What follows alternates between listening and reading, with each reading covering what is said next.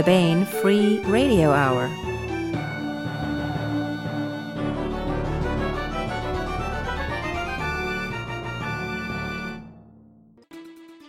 On the podcast, creativity is as creativity does, and England swings like a pendulum do.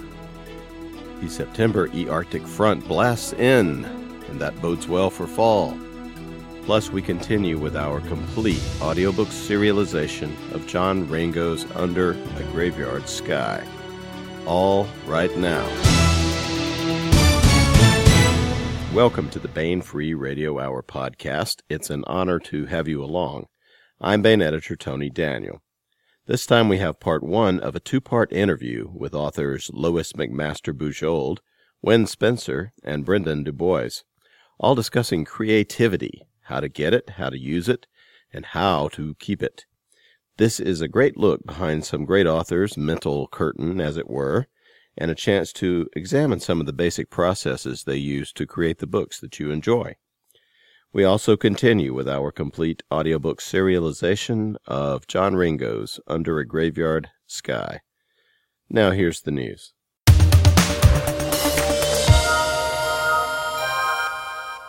Not to jump the gun, but the September e-arcs are shooted up and ready for release very soon.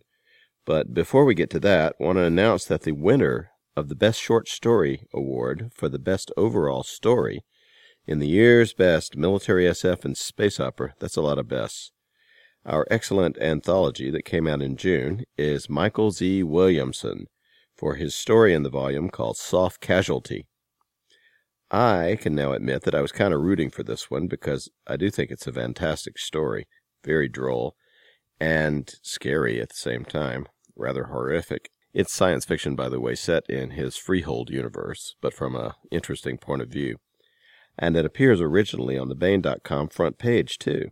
Might get a plaque at DragonCon, presented by editor David Afsharirad, and a cool extra five Ben Franklins to warm the cockles of his bank account, too. Even though we know the winner, you can still read the dang anthology. It's got some really excellent stories in it, too. And David Afsharirad is working on preparing the second volume, which will be out next June. And we have another award winner to announce the second annual Baen Fantasy Adventure Award, which honors the best original fantasy adventure short story, was given out in August at Gen Con. The contest was judged by the Baen editorial staff, including yours truly, and guest judge, New York Times bestselling author and Monster Hunter International series creator Larry Correia. Congratulations to Jeff Provine, who won for his short story, Kiss from a Queen. That story will be available on the Baen.com website on September 16th, and then in the free short stories of 2016, the ebook at BaenEbooks.com. So, out now in eArc is Rhythm of the Imperium by Jody Lynn Nye. This is book three in Jody's View from the Imperium, sort of Jeeves in Space series. We talked with Jody about the previous volume last year on the podcast, and no doubt we'll have her on again in December. In the meantime, if you want the sequel to Fortunes of the Imperium, and you want it now, and you don't care if there are maybe a few typos, the eArc is now available to fulfill that need of your funny bone for more chuckles and guffaws. The Rhythm of the Imperium by Jody Lynn Nye, eArc, can be got at BaenEbooks.com.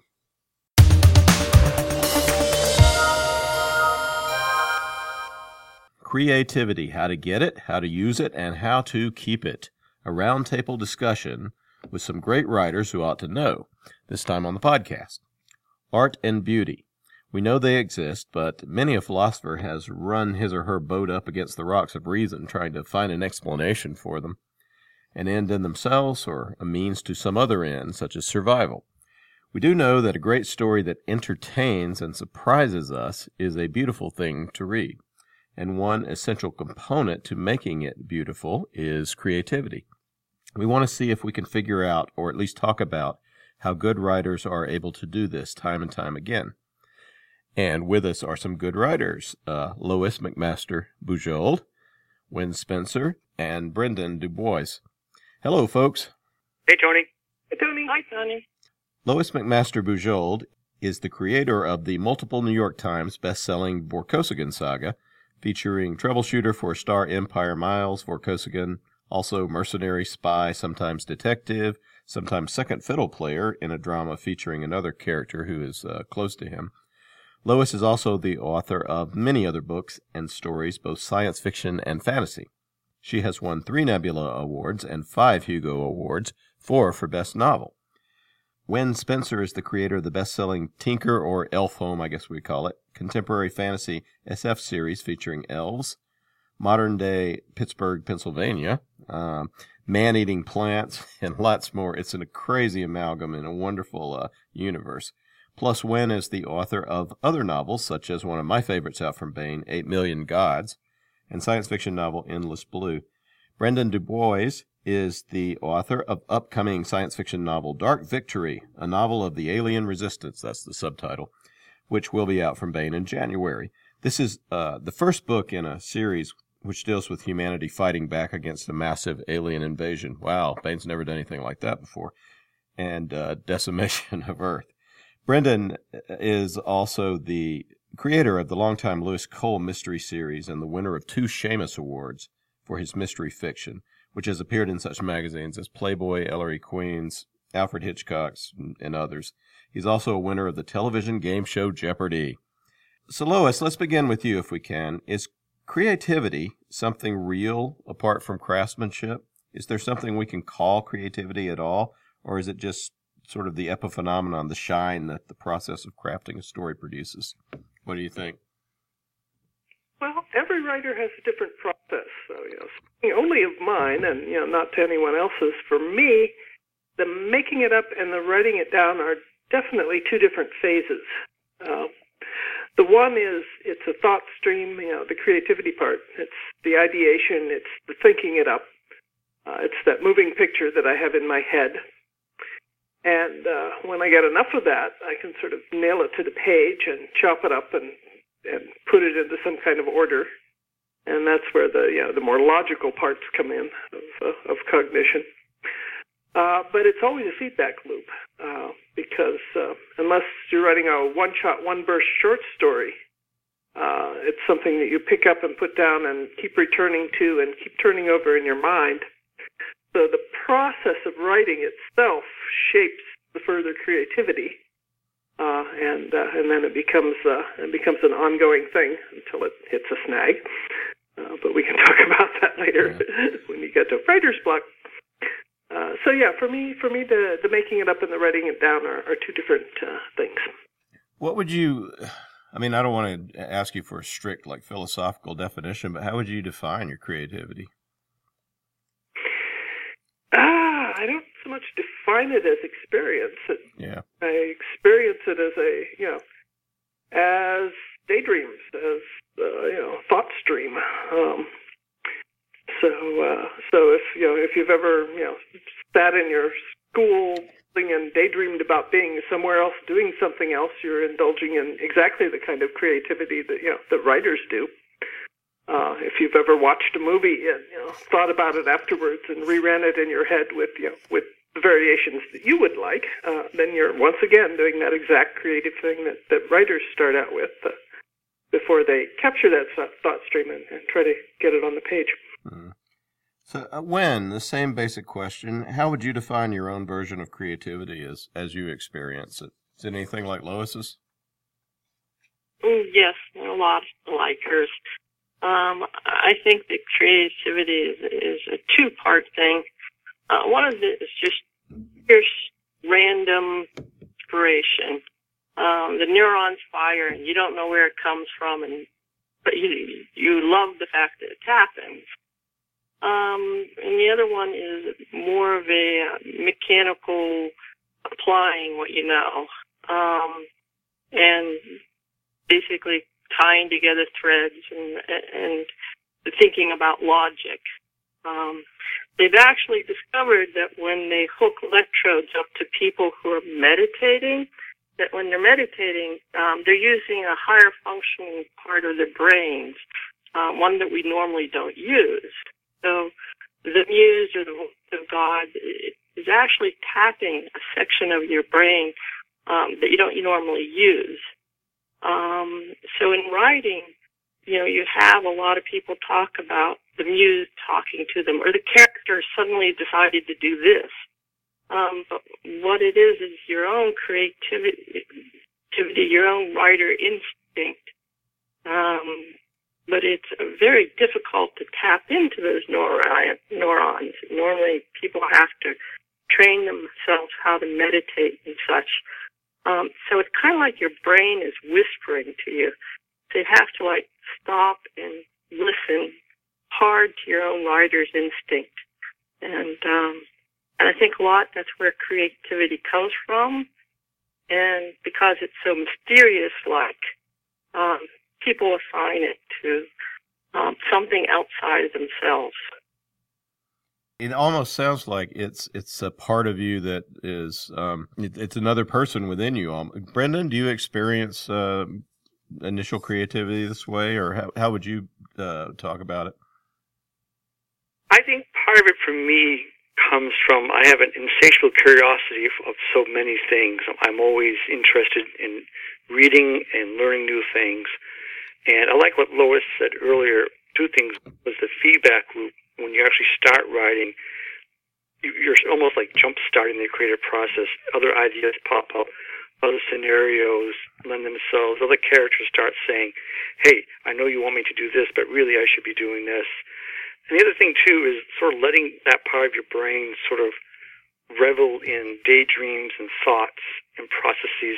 I've always said um, for me, creativity always comes down to those two words: what if. You know, what if something like this happened? What if something like that happened? What would be the consequences? Who are the people involved?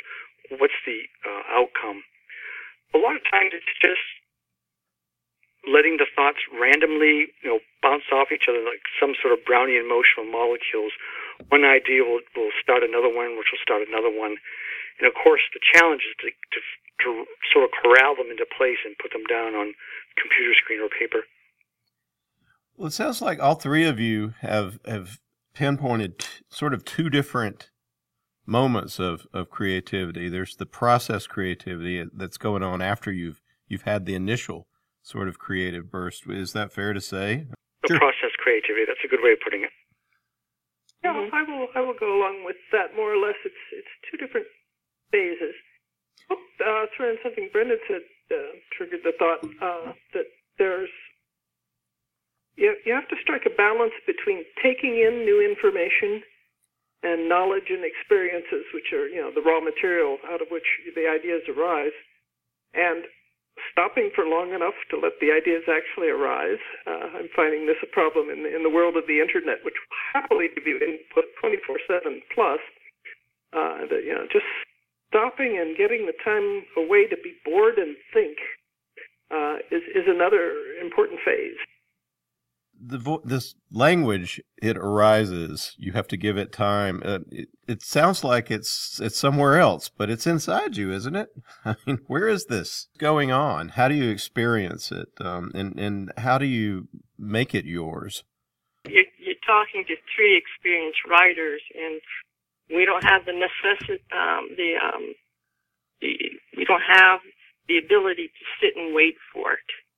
Um, we always have to make sure it works because we, we've got deadlines. Mm-hmm.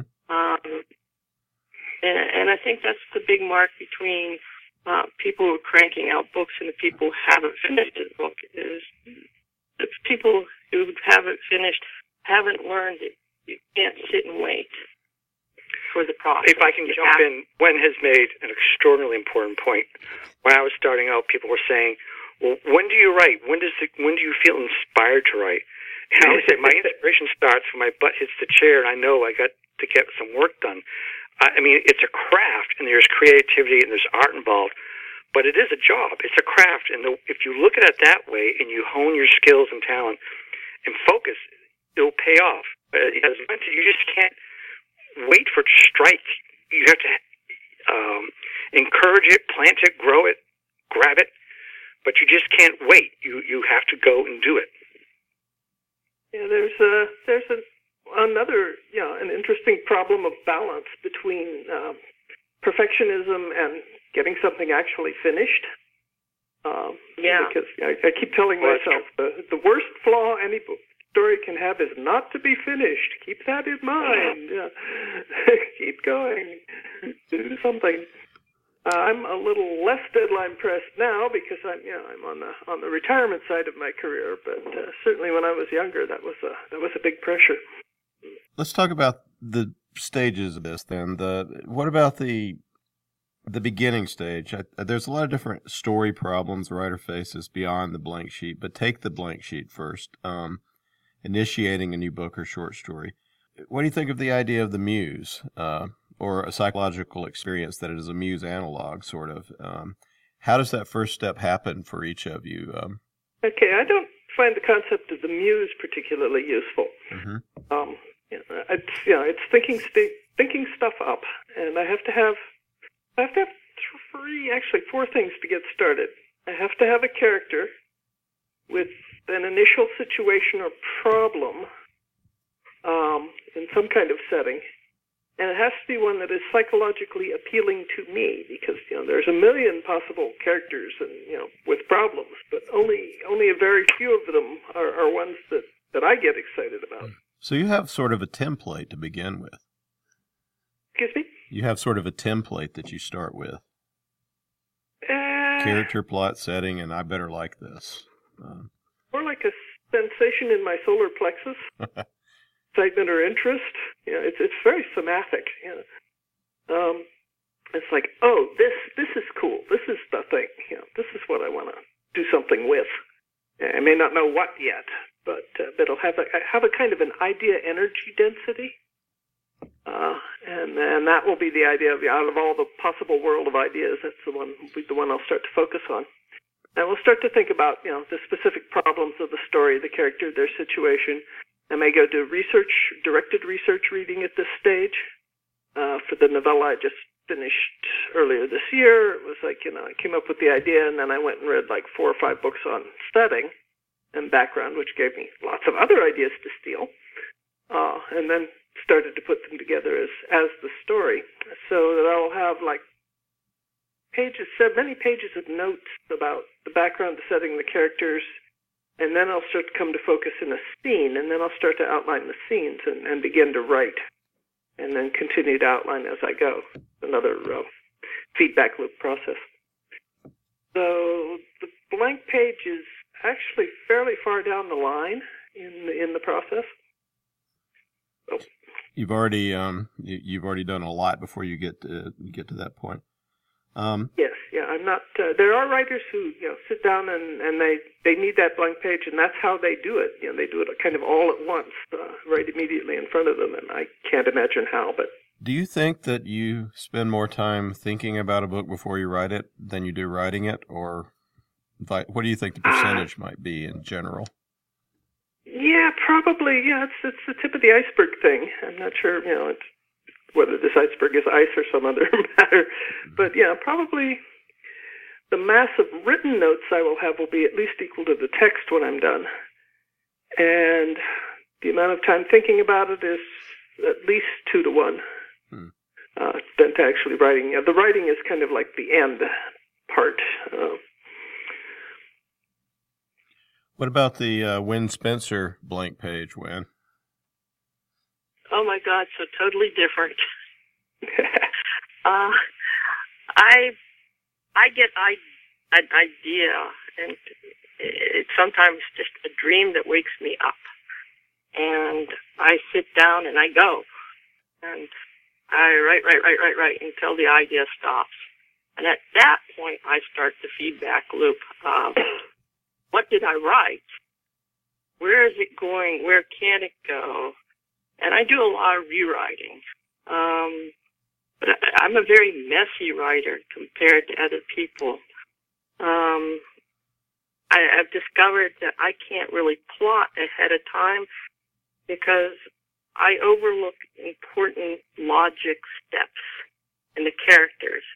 So I'll have the characters in a plot. If I plot it out originally, the characters follow what seems a very logical plot line to me. But when I get down to the sentence level, I realize this is a very different person than what I thought was originally. and so the logic doesn't stand up. Um, so then what, I, what originally was plotted out is no longer a logical path for them to follow. Um, and um, so normally I get the idea, I write until it peters out, and sometimes 10 or 15,000 words. Like the first chapter of Tinker is 17,000 words, and I wrote that in two weeks, and that was all just throwing a book across the room going, no, no, no, that's not how you do it. And sitting down the next day and writing. Um, and basically what is there is what I wrote.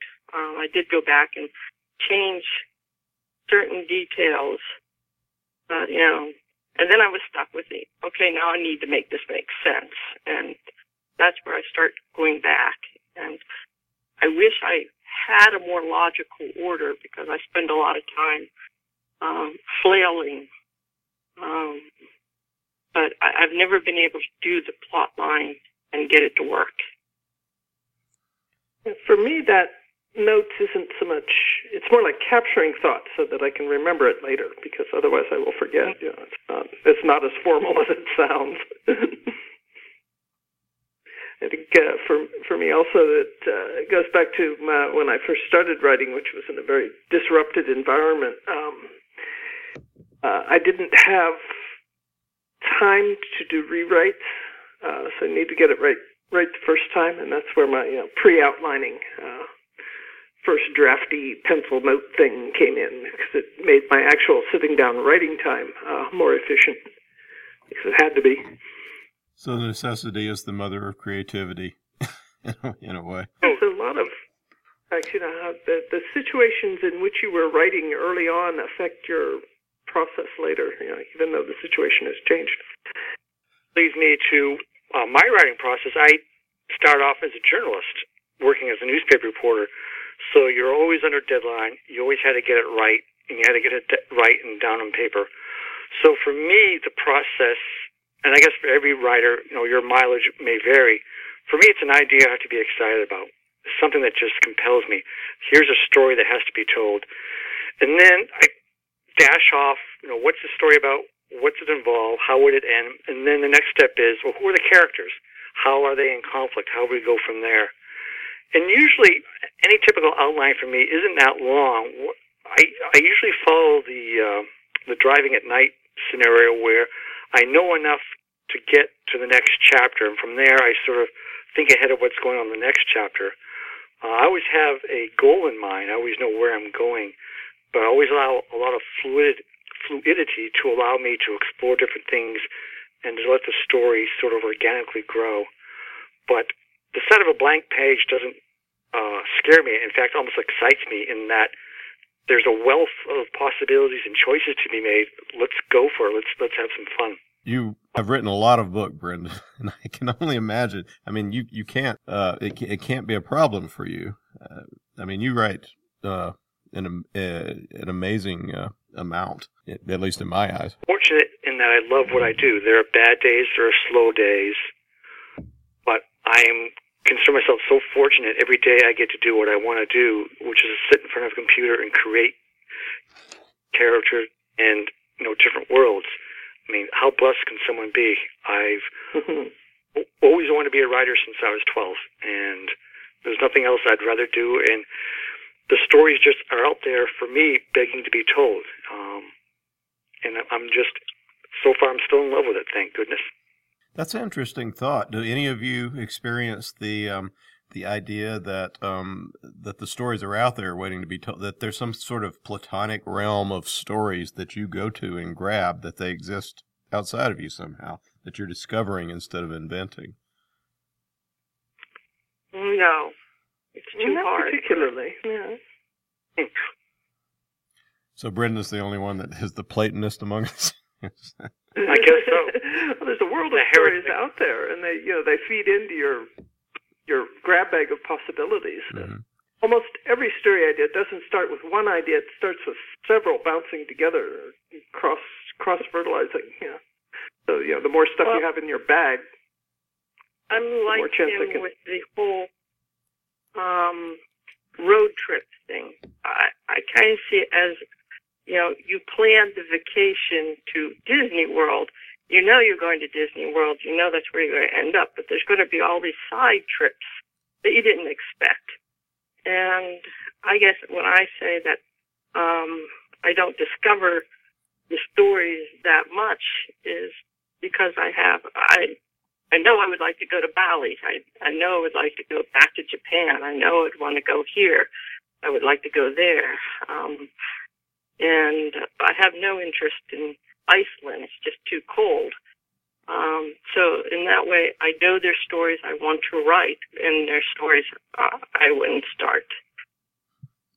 So, so, I'm not. I shouldn't wait on an Icelandic saga from you, Wen. No. So what is? It sounds like all of you sort of, in in at least a in, in some way, have have dreamt up an ending when you start, or that you know where you're going in in in a pretty solid sense. Is that? Yeah, you Not need to know where you're going. Well, I need to know. Is that? I mean, that's that's it's it, coming up with the ending seems like a, a huge creative step. It's, if you have the sunset in front of you that you know you're heading toward, um, does coming up with the ending is it essential? I'm coming from a journalism background, I was taught you got to grab them by the throat at the very beginning. So I really put a lot of effort into making those first words, those first chapters, grab a reader that they are compelled to find out what's going on. But there has to be a big time payoff at the end. You just can't let things flop around. You've got to have a very strong ending to support your very strong beginning and hopefully equally strong uh, middle. But yeah, the ending's important. You, you have to know what the resolution is going to be and and how it's going to get there. And, and sometimes there are detours and rewrites along the way. But overall, I think having a pretty good idea of how it's going to end is pretty good. I uh, I agree with the importance of it. Um, for me, it's more a process of discovery. You know, I discover the ending as I write my way to it. Somebody described writing a novel as like eating an elephant one bite at a time. You know, I can't really see everything about the end until I get a lot closer to it. Uh, frequently. Where are you discovering it uh, from? you you said you're not. You don't think there's a world of stories out there. Where are you? What do you mean when you say discovering it? Where is it? my ending? Yeah, or the story as you. Okay, it comes out of the process. Yeah. As as I write my way to it, new possibilities arise, old possibilities mm-hmm. close off. It comes to a focus. It becomes clear. Um, you know, as the the driving metaphor is a good one on that one. You know, you can't see over the next valley; you can only see the next bit. But when you get over that next hill, there it will be. Well, that's a good, uh, I think, segue to the relationship of writing craft and uh, writing creativity. Um, are they like electricity and magnetism, kind of pulling each other forward? It sounded like that in a way. Is is um, might be a fair way to characterize it. How do you keep them in sync? With the whole road trip thing, for me, it's like you're starting out in Kansas and um, knowing where the ending is. Um, tells you what direction you go. So if you're heading to Disney World, you know you need to go southeast. Um, it's not a definite, you know, you have to take this certain route. You just, that's a general direction you could go. And, um, I think with your creativity, you, you set it, you're setting limits up for yourself. You know, you keep on putting up no, we're not going to go west. We're not going to go north. Um, to channel it, but you're leaving yourself open um, for all sorts of, of uh, other decisions making. You know, a car breakdown, um, lost, run out of gas. You know, you've got all those options open up, but you're still you're not going to end up in Alaska. Um, so it, it's a uh, at one time you free up your your creativity to flow, um, but at the same time you're constantly putting blocks in the way, going, "No, I'm not going to go that direction. No, I'm not going to go that direction." Well, what about? I mean, is is that part of of of craft um, coming into it. Uh, and is craft uh, is it something that's sort of not creativity? It's something that's that's more the logical side of things. I, yeah, I think it's a much more, you know, putting rules onto the creativity is the craft. Um, I mean, you could be totally illogical, totally wild, and um, it'd be wonderfully creative, but it would also be a mess. And um, and basically, you know, part of the craft is going, okay, no, we're not going to be, you know, just vomiting onto the page kind of thing. We're going to be selective, and we're going to pick out what we're going to actually do. Yes. Yes. Mm. I was going to throw in something just exactly that, but you said it. So. Well, what is? How do you keep them in sync, Lois? Um, if if you're you're crafting something and, and you need inspiration, or you've got you, you've gone as far as your ideas are taking you, and now you need to shape them. Um, how do you keep plugging along with, with both of them in sync, or do you? Well, the, yeah, just the fact that I am writing a novel gives me a, a structure, you know, uh, to uh, to hang on to uh, as I go. You know, I am writing a chapter, and then I am writing the next chapter, you know, which needs to have some relationship to the prior chapter, uh, and so on. So, so the uh, so the medium itself uh, provides some structure there. Uh, it also provides me with um, with manageable bites. You know, so I'm never writing a novel at one time. I'm, I'm writing a scene. You know, that's about as much as I can hold in my head at one time, and, and then I'm writing the next scene and something I come up with that, and that next thing scene may completely change what I thought I was going to do with the following one, and, and so on. You know, that's that's the uh, the feedback loop effect. Uh, uh, if I so, can step in, Lois makes an excellent point. I'm writing a novel, but when I'm at the keyboard, I'm writing a scene, you know, or part of a chapter. If I were to sit down and say I'm working on, I'm starting to work on something that'll take me a year or two years to write, I'd hide under the desk. It's such a scary proposition. But if you're saying, I'm going to focus on this scene and make it the best I can, that works. That that works. And for me, when you talk about craft, um, that author Malcolm Gladwell said something about 10,000 hours of practice to do something well. And some people say it's exaggerated, but I think the fact that I've been trying to work on my craft almost every day since my teen years helps, and helps also to nurture uh, the creativity as you're working. So one feeds off the other. Yeah. With the scene, you can be, you can turn on the taps for creativity and go full out. What, what's the most interesting location for this scene? What would be the most look, um, interesting um, thing going on in the scene? um, what would be the most crazy next scene that it could segue into. So you, you have this, you know, a box and you're turning on the creativity taps, but, you know, it's only for that short segment. It's this fill it up, fill it up, fill it up. Um, and, and the, the scene structure gives it the bounds. Mm-hmm.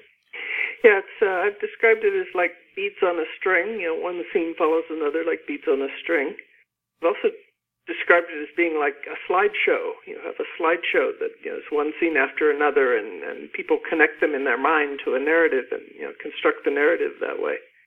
There's also that space in between the scenes that you you don't show, but you have to like evoke and make make the readers make it up for themselves uh, in their minds by by what you've told them on both ends, and that's that's an interesting thing to play with. You know, what's what's not on the page that somehow you can get to rise in the in the reader's minds. So, uh, so it's uh, there, there's another factor in this process, and that's the reader or the reading. And mm-hmm. to a great extent, the words are being used to sculpture thoughts in the in the head of the reader as as they read them. And you know, you're not really in control of this, uh, but you do your best.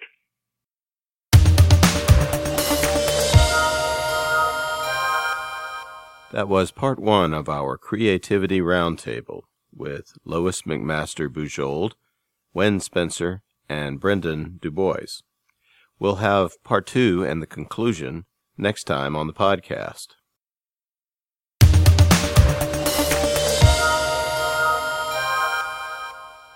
Now we continue with our complete audiobook serialization of John Ringo's Under a Graveyard Sky.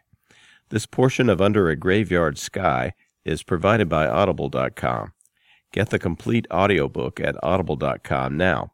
If you're not a subscriber, you can get the entire audiobook free or choose from more than a 100,000 other titles when you try Audible free for 30 days. Now, here is another segment of John Ringo's novel of zombie infestation and the heroic humans who fight back, determined to pull the world from disaster and humanity itself from the brink of annihilation. It's all taking place under a graveyard sky.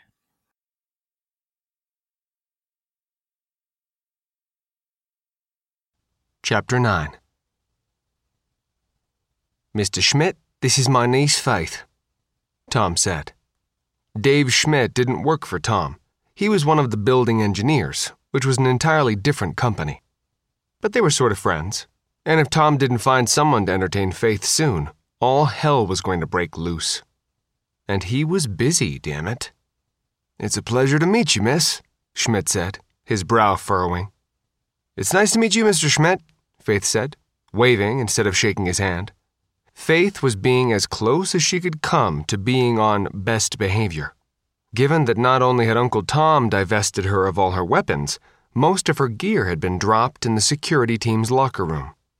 She didn't even have so much as body armor in a zombie apocalypse.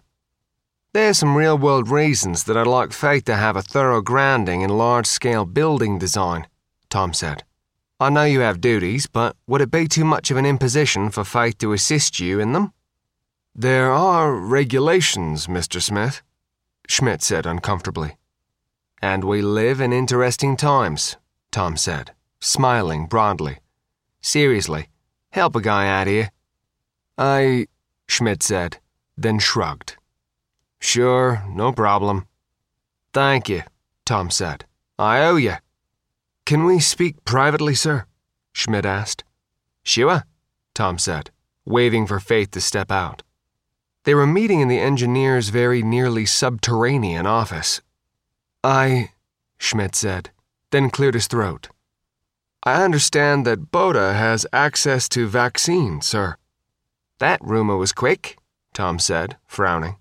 I'll neither confirm nor deny, but for the purpose of discussion, I'd really like to get some, sir, Schmidt said, his face working. My. my sister has already. She's in the confinement facility. I'm sorry, Tom said, sighing. Yes. You understand that it's a vaccine, it's not a cure. There's nothing currently that can be done for your sister. Yes, sir, Schmidt said. But I really don't want to be that way. And I have children and grandchildren. I can't get a lot of doses freed up, Smith said, trying not to sigh again. I'll see what I can do. As long as you keep that Amazon out of my hair for a while. I heard about the security checkpoint, Schmidt said, chuckling. A sword? Seriously? Are you talking about the machete or the kukri? Tom asked. Yes, seriously. And okay, yes, I'll see what I can do. Just get her out of your hair for a while. Schmidt said, standing up and sticking out his hand. He pulled it back after a moment. Sorry. Can do. Lots to learn, and I'm a pretty good teacher. Thank you. So this is it? Faith pounced as Tom left the office. You're going to turn me over to some fat old engineer to go dig around in sewers? Faith, Tom said, trying not to grit his teeth. There is, in fact, a real world reason for this. What? Faith said. What can I possibly? Building design, Tom snapped. Where are we? I really have no clue, Faith said. I got lost a half an hour ago. Which is the point, Tom said. Let's say things really fall apart. That you have to do stuff that no reasonable 13 year old would have to do to survive. You think that knowing how big buildings like this really work won't be useful? Well, Faith said, frowning. Also, I'm incredibly busy, Tom said. I'm the head of security for a major international bank that millions of people depend upon in the middle of an international crisis. Are you really so selfish that you think I should spend all my time pampering to your tantrums? Or that you should even be throwing them? I'm sorry, Uncle Tom, Faith said. I. It's just. This'll keep you occupied and hopefully interested, Tom said, while I try to save as many people as I can. So, yes, you're going to get an introductory course in building engineering, which is at least half about how to find your way around in one, which may just someday save your life. I understand and comply, Uncle Tom, Faith said. But what you're asking me to do is creep around the frankly creepy bowels of a building with, you know, people turning into zombies without any warning. This is not exactly keeping me safe, sir. You have a point there, Tom said. I'd planned on keeping you up at the executive level, where we have posted security. Just a couple of weapons? Faith asked. The problem is what? Tom said. Almost anything useful is illegal for carry by a minor in New York. I hate this place, Faith snarled, then got hold of herself. Sorry, but. I'll get you an issue baton, Tom said. But that's it. Better than nothing, Faith said, saluting. Reporting for duty, sir. Just don't get yourself turned into a zombie, Tom said. Your mother would kill me. I had no idea these buildings were so complicated, Faith said as they were walking down another seemingly interminable service corridor. Every one of these buildings is basically a self contained city, Dave said proudly. He'd found he enjoyed the girl's company. She might be a little firebrand, but she was a smart one, and willing to pitch in no matter what the weight. Strong as hell, too. She'd carried a 60 pound circuit breaker up two flights of stairs without a single bitch. More like a spaceship. Air has to be pulled in and pumped to everywhere in the building. Then there's water and sewage, movement of materials. It's a dance, really. A great one. What are those? Faith asked, pointing to some huge thingies. Air handlers again, Dave said. Currently, they're not running since the portion of the building they supply isn't in use. No need for them. Nobody's using the air. And that is? Faith stopped and tilted her head to the side. What's that sound? Fluid flow, Dave said, cocking his head. Air flow? There's an electrical hum. I was thinking of the. She stopped at the shriek. The zombie had been behind one of the idle air handlers. It was covered in blood, not its own. Faith really didn't want to see what it had been feeding on behind the box. Charlie? Dave said, stepping forward. Charlie, it's me, Dave. Don't, Faith said, putting out her hand. It's not going to. The zombie charged the twosome, keening. It was the first time Faith had heard the zombie wail and it sent shivers down her spine. That was the sound early man had heard in the forests. It was the thing in the corner at night, the monster under the bed, in the closet. It was fear curled up into a ball and distilled. For just a moment, she froze. No! Dave shouted, backing up. Charlie, no, no, no, no! The zombie was fixated on the engineer, which gave Faith her chance. She whipped the baton into the zombie's shin as it passed. She could hear the bones snap from the blow, but it turned on her nonetheless. She captured one grasping hand in a come along, lifted the arm, and spun under, tucking it up and back. The strength of the zombie surprised her, as did its complete disregard for pain. Any normal human would have been down on the ground with a broken leg and a nearly dislocated arm. The zombie just continued until it was fully dislocated, its teeth snapping to reach its tormentor. Faith drove the butt of the baton into the zombie's kidneys and was mildly unsurprised to get no result. It just didn't notice pain at all. With that understanding, she flipped the club out and up, then across, hard, on the upper part of the zombie's neck. There was a sickening crunch, and the thing dropped to the ground. Oops, she said, trying not to throw up. I think we're going to have to report this to Uncle Tom. I didn't mean to kill him, Faith said miserably. I just tried everything I could to subdue him and nothing was working. I know you're not supposed to use a baton on bone or the neck, but I couldn't think of anything else to do. She started sobbing. I'm surprised you could, the NYPD officer said, shaking her head. You gonna be okay, miss?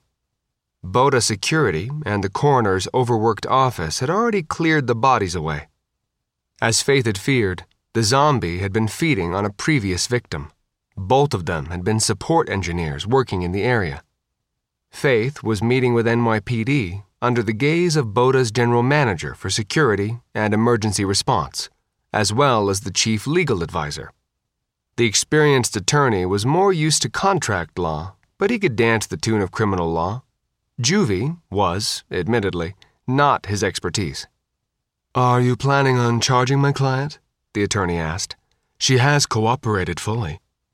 Given the situation and everything else going on, the cop said, it's up to the DA's office, but I don't think so. I'd find it unlikely. 13 year old girl defends herself and another person from an H7 EDP, and the EDP is killed in the process? With a stick I'd say the Post would want to interview her, but not the DA. Oh, I think we'll try to avoid that, Tom said. If there's nothing else, we'd appreciate it if you'd keep her somewhere safer than the steam tunnels, the cop said, standing up. And she's going to need counseling. We'll get her the best available, Tom said. Chad, could you walk the officer out while I talk to my niece? Of course, Chad said. Officer? Are you going to be okay? Tom said as the others left. And feel free to say I told you so. Faith grunted a laugh, then shrugged. I'd like to say the crying for the cop was all an act, she said tonelessly. And some of it was, but no, not really what you'd call okay. On the told you so, because among other things, I had to use a melee weapon. I'd planned on killing my first zombie at at least 25 yards not where I could hear the bones crack and get blood all over myself. So, no, not okay, okay? She sniffed again and grimaced. God, I hate that I cry. It's so girly. Think soldiers don't cry? Tom said. Think your father never cried? You cry. You cry, usually, when nobody's watching. You cry in the shower. Or only when friends are there. People who know, who understand. And you didn't cry in the crunch. Go me, Faith said. I don't think there are really words for this, Tom said, shrugging. I can get you all the counseling in the city, but it boils down to you did what you had to when you had to. If you hadn't, then two more lives would have been lost. One, Faith said. If worse came to worse, I was going to break Dave's leg and run for it. That's the spirit, Tom said his hand over his mouth, trying not to laugh. I mean, even a 22, Faith said, throwing her hands up. That way I could have shot his leg out at a distance. Dave's or the zombies? Tom asked. Yes, either. Both. Well, you don't have to worry about it again, Tom said, shaking his head. I should have been smart and kept you up here in the first place. I'll find some paperwork for you to do or something. Great, Faith said, crossing her arms. For now, it's back to the apartment, Tom said. I've already called Dr. Curry and told him that Sophie's done for the day, and you definitely are. I'll have someone run you over. I. Faith said, then frowned. That's the only thing that makes sense. But I am not going to the apartment without my gear. Faith? Uncle Tom, she said reasonably. The next time I might not be able to say I told you so. I know you're running us over with executive protection. Are they staying on the door till you get there? Um, Tom said. He had had a hard enough time finding the personnel to run them home. There were a million tasks. There are still criminals, Faith pointed out, and unknown threats. You're not going to leave us alone in the apartment without so much as a taser. Not this time. Agreed, Tom said, sighing. I'll have the security detail transport it.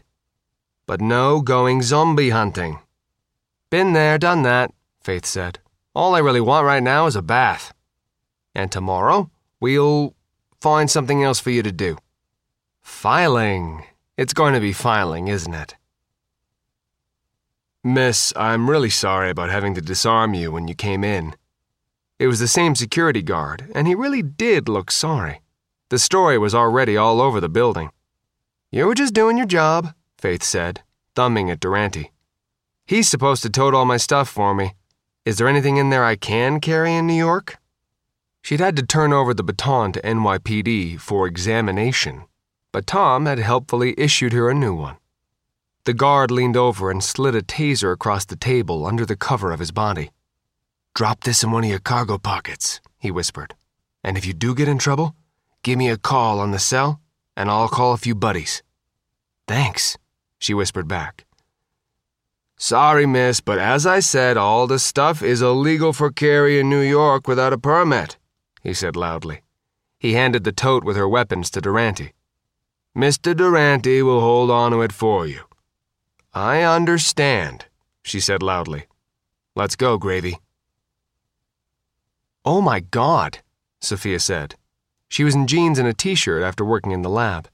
She was starting to wonder if body armor wouldn't have been the best call. As they walked out of the building to the waiting car, a photographer ran up and started taking pictures of Sophia. Ow, Sophia said, turning away. He was using a heavy duty flash, and between her eyes not yet being adjusted, and the descending sun, it was like looking into a nuke.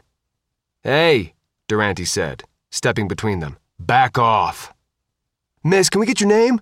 A guy with a hand recorder asked. Are you the 13 year old who fought off a zombie with a pair of nunchucks? What? Faith said. Out of the way, Durante said, pushing the guy back. But there were a dozen or more coming around the corner from the main entrance. He keyed his microphone.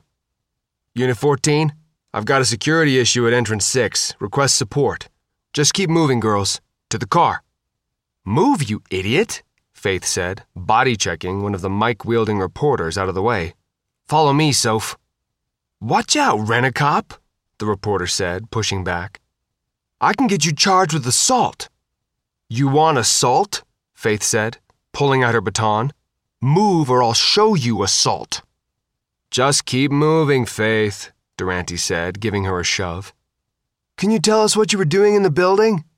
No, Sophia said, holding her hand up to shield her face from the flashes. What is your relationship to Boda? Say no comment, Durante said. No comment. Can we get your name? No. Was the afflicted hostile? You've got the wrong person. Damn straight, Faith muttered. More security poured out of the building, and with their assistance, Durante managed to get the girls to the car without actually injuring anyone in the crowd, which had grown to include the usual gawkers. New Yorkers would ignore anything except paparazzi, which generally meant celebrities. Is that Lindsay Lohan? Did she get arrested again? No, Sophia screamed as the door closed. Oh, crap, Durante said. Move it to the condo. If we've got trailers, see if you can lose them, but don't do a Princess Di. Rent a cop, Faith said, buckling her seatbelt.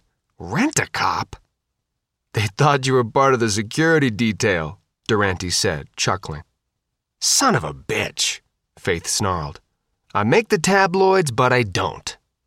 You might want to remember what we're actually doing here, Sophia said, her face tight. Durante waved his hand to indicate it was not a subject for discussion. New York, Faith said, looking around at the unusually light afternoon traffic. I don't get the attraction. It stinks, it's crowded, the people are rude, and there's barely a scrap of green in the whole place. You wanted to come, Sophia said. Because it was better than being stuck on a sailboat, Faith said. But not much.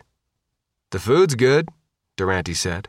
He really didn't like New York much either, but he felt he had to come up with some virtues. And the girls are. There's a lot of. art and culture. The girls are hot, Faith finished. Or easy. I'm not going to have this conversation with my boss's teenage nieces, Durante said. It's got its attractions. Of course, a lot of them are closed right now. Hang on, the driver said, swerving. A naked woman was running through traffic, hitting the cars as she ran, as if trying to push the traffic onto the sidewalk. Zombie? Sophia asked. Could be, Durante said. Probably, but this is New York. She could just be high. You don't know until you run a blood test. So, about the food thing, Faith said, her stomach rumbling. We'll get you delivery, Durante said. One other benefit to New York you can get any kind of food in the world delivered. I'm not really hungry, Sophia said. I am, Faith replied. I need food. And after an almost continuous diet of Mountain House, I need good food. Is there Italian? Best Italian in the world, Durante said. Better than Italy. Although mostly it's mom and pop places. But we can get some delivered. I just want a shower, Sophia said, looking out at the city. Another zombie. That's a zombie, Durante agreed. Two NYPD officers had the zombie restrained, but it was clear that he'd bitten a passerby. The passerby was a punk with a gigantic pink mohawk who was crying and holding his arm and appeared to be begging the officers about something. The officers didn't seem to be listening. And another one on the way, Faith said. Indications are that if you clean the affected bite quickly, the chances are reduced, Durante said.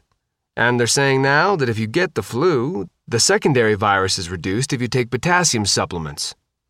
Yeah, the separation of the B phase telomerase site is inhibited by potassium, Sophia said. But it's not an either or thing. If you take enough potassium to totally inhibit expression, it's a lethal dose. But if you have a strong immune system, then having any inhibition of the expression gives your immune system a chance to beat the beta expressor. If you have a strong immune system. And bites are tough.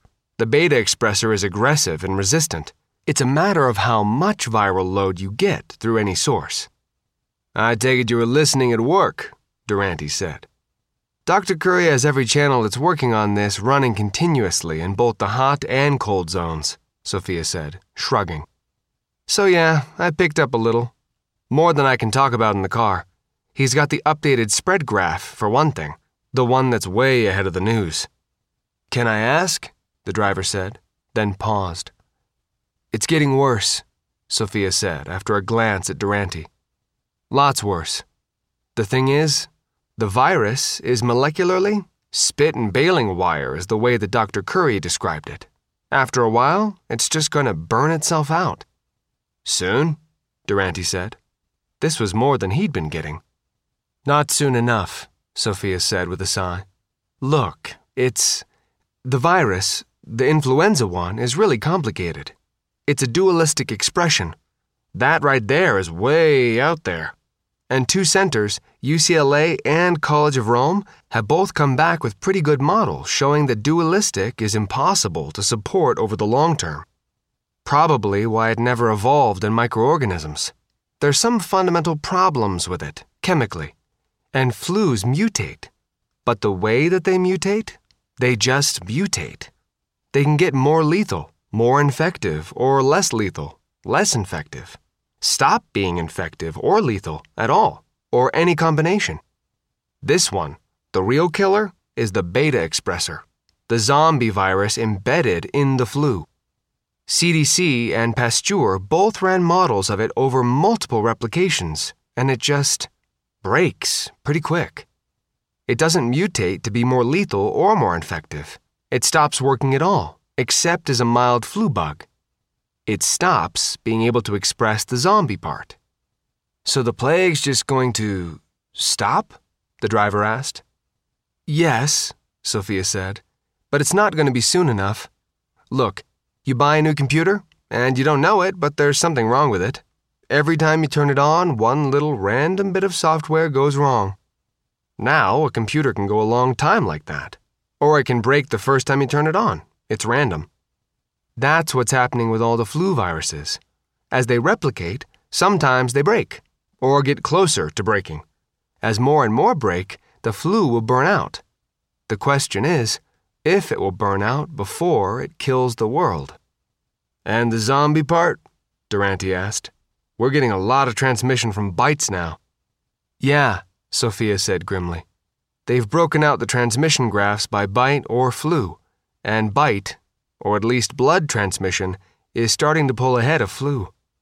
There was one case in South Carolina where a husband apparently gave it to his wife through, well, fooling around. Then he zombied but didn't bite her. She hid in the bathroom and she had no flu antibodies, so they think it was sexually transmitted. And then she zombied. Ouch, Faith said, shuddering. The beta expressor isn't really robust either, Sophia said. There are four different models that people are arguing over, but it looks as if it's going to slowly degrade back to basically rabies, or just fall apart. Like I said, spit and baling wire. And with that, we're at the condo, Durante said, as the driver pulled up to the entrance. Don't wait for me. I'll find my own way back. Yes, sir, the driver said. Dibs on the shower, Faith said. Age before incompetence, Sophia replied. This is going to be so much fun, Durante said.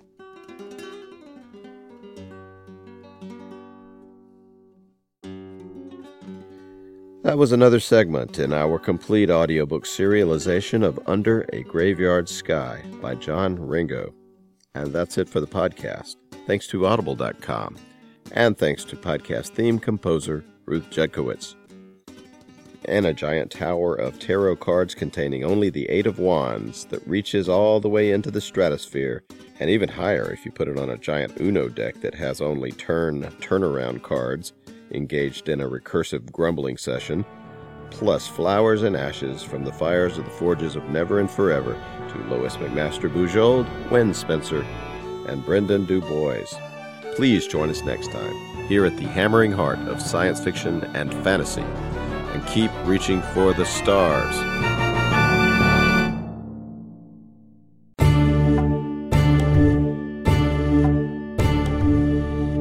The Baen Free Radio Hour is brought to you by Baen Books Audio Drama, presenting dramatized audio plays of the best science fiction and fantasy with a professional cast and cinema quality soundtracks.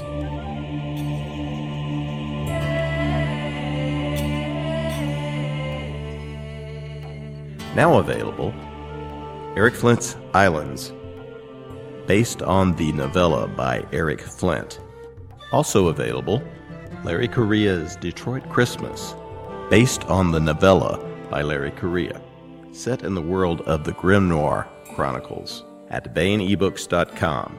Just put Islands and Detroit Christmas in the search bar and enter a world of listening pleasure. Baen Books Audio Drama.